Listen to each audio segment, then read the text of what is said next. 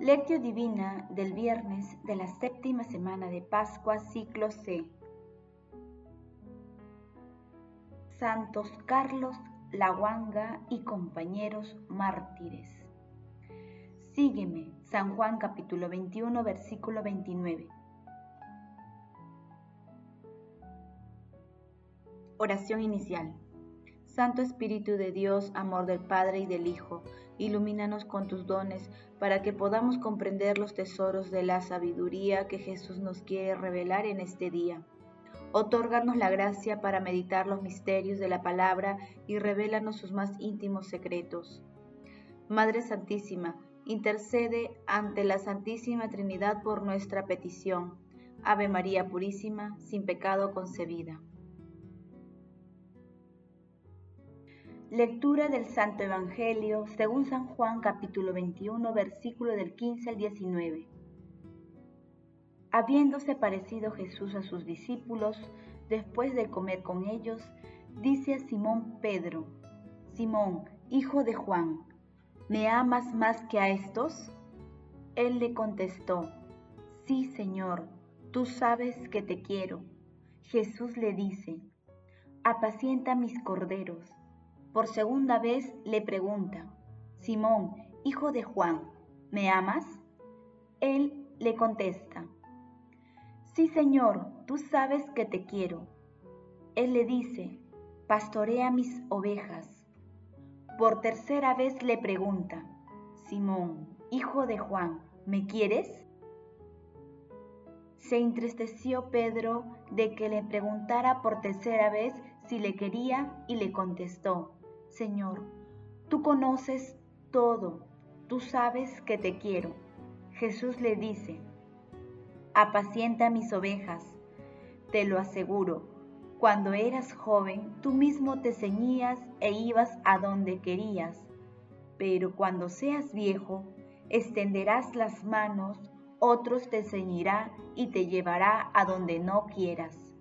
Esto lo digo aludiendo a la muerte con que iba a glorificar a Dios. Dicho esto, añadió, Sígueme.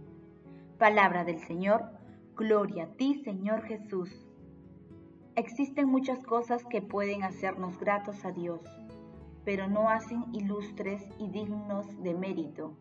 Pero lo que realmente nos logra el favor divino es la solicitud por los que están próximos a nosotros esto es lo que precisamente Cristo le pide a Pedro, San Juan Crisóstomo.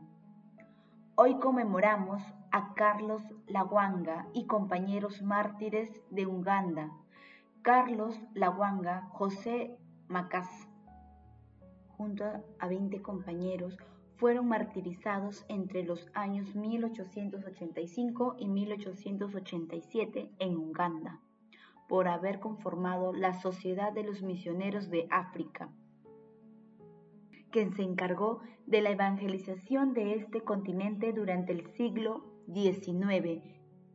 El 3 de junio de 1886, 12 de ellos fueron quemados vivos, junto a otros 20 anglicanos porque se negaron a renunciar a su fe. Los otros 10 mártires fueron descuartizados. Los pasajes evangélicos de hoy y mañana narran el último encuentro de Jesús con sus discípulos. El texto de hoy es conocido como la misión o el encargo pastoral de Pedro y está referido totalmente a Simón Pedro. En esta perícopa, Jesús se acerca cariñosamente a Pedro y le pregunta tres veces si lo ama con la intención de confiarle el cuidado del rebaño, como si las tres confesiones de Pedro fueran las respuestas a su triple negación. Jesús, el buen pastor, realiza una triple investidura pastoral a un pastor que reconoce la sabiduría de su maestro, y aunque su amor es imperfecto y lo negó tres veces, recibe la comunidad para cuidarla protegerla y transmitirle el amor de nuestro Señor Jesucristo. Jesús insiste que la condición fundamental para confiar en el rebaño a Pedro es el primado del amor. Por amor al Padre dio al Hijo, por amor el Hijo dio la vida. Por amor, Jesús reunió a los suyos. El amor es la ley de los discípulos, es el motor de Pedro. En el diálogo de hoy está toda la vida, todo su misterio, toda su luz y, todo su significado. Toda la historia divina y humana está movida por el amor y todas sus fragancias. Paso 2. Meditación. Queridos hermanos, ¿cuál es el mensaje que Jesús nos transmite a través de su palabra? Jesús nos dice que el amor es esencial para seguirle de verdad y solo el que ama puede dirigir el rebaño. Hermanos, si Jesús nos preguntara, ¿me aman? ¿Cuál sería nuestra respuesta? ¿Cuál es la medida del amor que sentimos por Jesús? Que esta meditación permita que nuestra amistad con Jesús se convierta en amor, acercándonos al amor con el que Él nos amó y nos ama. Jesús, María y José nos aman.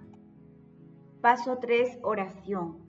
Padre eterno, Dios nuestro, tú que haces que la sangre de los mártires se convierta en semilla de nuevos cristianos, concédenos que el campo de tu iglesia, fecundo por la sangre de San Carlos, Laguanda y compañeros, produzca continuamente para gloria tuya abundante cosecha de cristianos.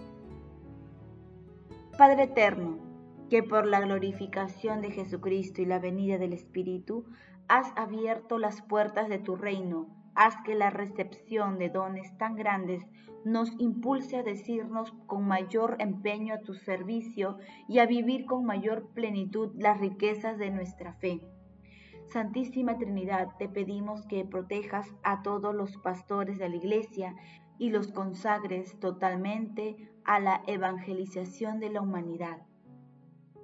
Jesús, te amamos pero tal vez nuestro amor es muy imperfecto. Otórganos la gracia de amarte a través de las personas más necesitadas espiritual y materialmente, así como a través de nuestras familias, compañeros de trabajo, hermanos de comunidad, conciudadanos y de cualquier persona. Amado Jesús, tú que descendiste al abismo para anunciar el gozo del Evangelio a los muertos, sé tú mismo la eterna alegría de nuestros difuntos. Madre Santísima, Esposa Virginal del Espíritu Santo, intercede ante la Santísima Trinidad por nuestras peticiones. Amén. Paso 4. Contemplación y acción. Contemplemos a nuestro Señor Jesucristo con un texto de Primo Masolari. Parece como si Jesús se hubiera complacido en mostrar en San Pedro el elegido entre los elegidos, el respeto y la estima y el uso de lo que Él suele hacer con lo que la criatura le ofrece para el reino de los cielos. El verbo no improvisó la piedra, sino que esta fue, sino que esta fue construida a partir del material que Simón, hijo Jonás, le aporta. Pedro es un pescador, nada arenoso, su alma no es un pedregal de arena. Hay en él piedras y guijarros rabiosamente arrojados por la ola y amontonados sin orden ni concierto. La solidez de Pedro está en el rostro, en los miembros, en el oficio, en el gesto, en la palabra, en la pasión, en la espontaneidad, en la audacia, incluso en la debilidad y en las lágrimas, lágrimas que petrifican y excavan surcos sobre un rostro que el viento y la ola han abofeteado. En el Evangelio no aparece nunca un Pedro mediocre. Cristo lo convirtió en una piedra, en un fundamento. La piedra es la humanidad de todos los tiempos, en la que Cristo vivo, paciente e irresistible conductor, prepara la catedral del Espíritu, toda la iglesia en sus fundamentos. El Papa y los obispos es piedra, pero no todo queda transformado inmediatamente por la gracia, tanto en la historia de Pedro como en la de la iglesia. Hay algo que se desmorona bajo la ímpetu de la adversidad sin embargo, la piedra no se pliega, puede ser sumergida, pero no se pliega, insultada, ensuciada por nuestras tristezas y por la lejana, pero no se pliega. He aquí la iglesia, vista a través de Simón, hijo de Juan, convertido en Pedro por voluntad de Cristo. Muchos no advierten en Pedro y en la iglesia más que esta realidad, fija, resistente, fría. Sin embargo, no soldó solo unas rocas en Simón, sino que tomó en sus manos su corazón y lo puso incandescente. ¿Me amas más que estos? La piedra no sofocó ni el impulso ni la ternura de Simón. Jesús, tú sabes que te amo. El corazón de Pedro es el corazón que salta adelante, que no se siente dispensado, que no pesa, no calcula.